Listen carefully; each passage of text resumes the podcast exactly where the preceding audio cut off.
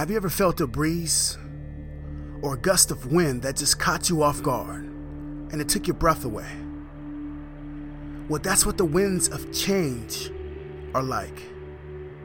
Whether you seek it or it seeks you, when you feel it, it moves you. It moves you in a way that's unexplainable. In that moment, you have a glimpse of clarity, a burst of energy to do something. But what I discovered is that most people struggle with the do something part. You feel that feeling in your chest. It's like hearing a powerful song or a ballad for the first time. And you want to act, but you just don't know where to place your first step. I can relate. I know many people that can. And I was talking to a friend, and she was expressing that she had these ideas. And as she explained these ideas to me, they were legitimately good, great, amazing ideas.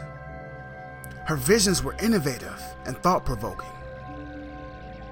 But when I asked which one she was going to accomplish first, then the conversation changed. The conversation became one of uncertainty, self doubt. She replaced her once exuberance and confidence with a look of shame. Her body language changed, her shoulders slumped. She began to mix words, and eventually she just looked off into the sky.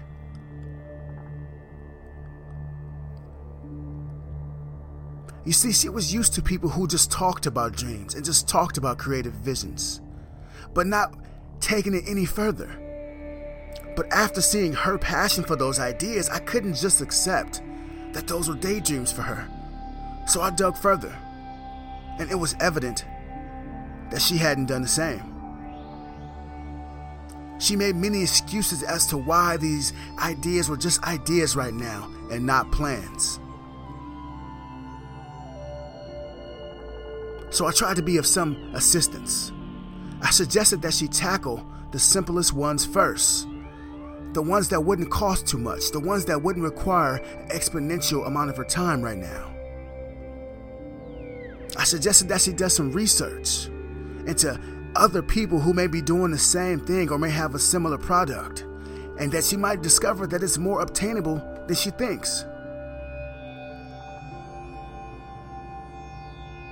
You see, when our minds have creative thoughts, moments of creativity, moments of genius, they are not once in a lifetime events. You may frequently have those thoughts or visions in your minds. You may frequently have those thoughts to do something or create something. But the question is will you be in a position to act upon them when you do? There's an amazing book I've been listening to, and it's written by Mel Robbins. And it's called The Five Second Rule. Where she states that when you have those thoughts, when you have those moments of genius, of creativity, you have five seconds before your brain kills it. You have five seconds before your brain will find things to replace those thoughts with. And my greatness family, the same thing goes for change. When your mind, your body, your soul tells you it's time to change, those winds will start to blow. So embrace it. For those winds are a call to action. They won't just blow once and never blow again. They will blow again and again and again until you decide to answer the call. You see, our minds are computers. And you don't tell a computer when to update its software, it tells you when it's time for an update. And it will let you know again and again, over again and over again until you act upon it because it's necessary.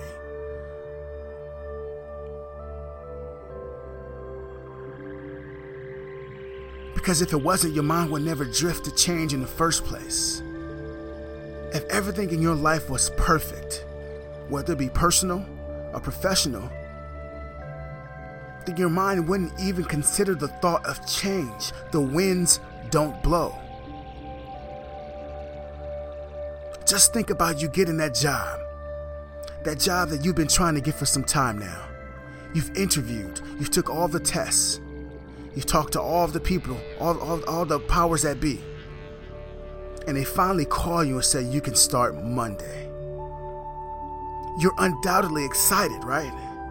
Does your mind drift to another job or better pay or how long you'll work there? No, that won't come until months or years later when you've grown that position and you've outgrown that position, or you realize it's not truly where you want to be. So when those winds start to blow, you begin to consider change. Or let's take relationship. Let's say you just got married to the love of your life and everything is beautiful. Are you thinking about divorce? Are you thinking about the next fight you guys are going to have, the drama, other men, other women? Negative. You're all in for now. Those thoughts don't come until later, where he or she wears on you and then things break down. And you realize you can do better, so you start to seek better. My greatness family, the winds of change have blown on all of us. And embedded in those winds are opportunities for something greater. And these winds won't blow once, as I said, they will return. They won't go away. So don't fight it. If change wasn't needed, then the winds wouldn't be blowing in the first place. Your greatness demands that you accept when change is on the horizon. So let your hair down. Let it blow in that wind and stop putting off the inevitable. How many times in our lives have we made a change and thought immediately, man, I wish I would have done this sooner. I could have done this sooner. I should have done this sooner. I understand that change is tough, it's uncomfortable, and it takes a certain amount of courage and bravery. But trust in yourself, believe in your greatness, because you never know what idea or what thought or what vision may change your entire life or even the world. Napoleon Hill, one of the godfathers of motivation and self improvement, and the author of Think and Grow Rich, he said, If you cannot do great things, then do small things in a great way. And my father, he used to always say, take things inch by inch. Because inch by inch is a cinch, and yard by yard is hard. So when change comes, don't take the biggest chunk out of change that you can. Make little changes. And those little changes will build one upon another, upon another. And you'll be amazed at how far you've came. So trust in your greatness, for it cannot fail. This is the Greatness Project, and I thank you all for listening.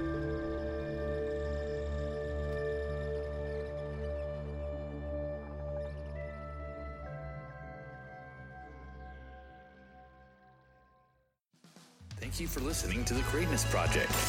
Be sure to follow on Instagram at The Greatness underscore project. And remember, thoughts are the genesis of greatness.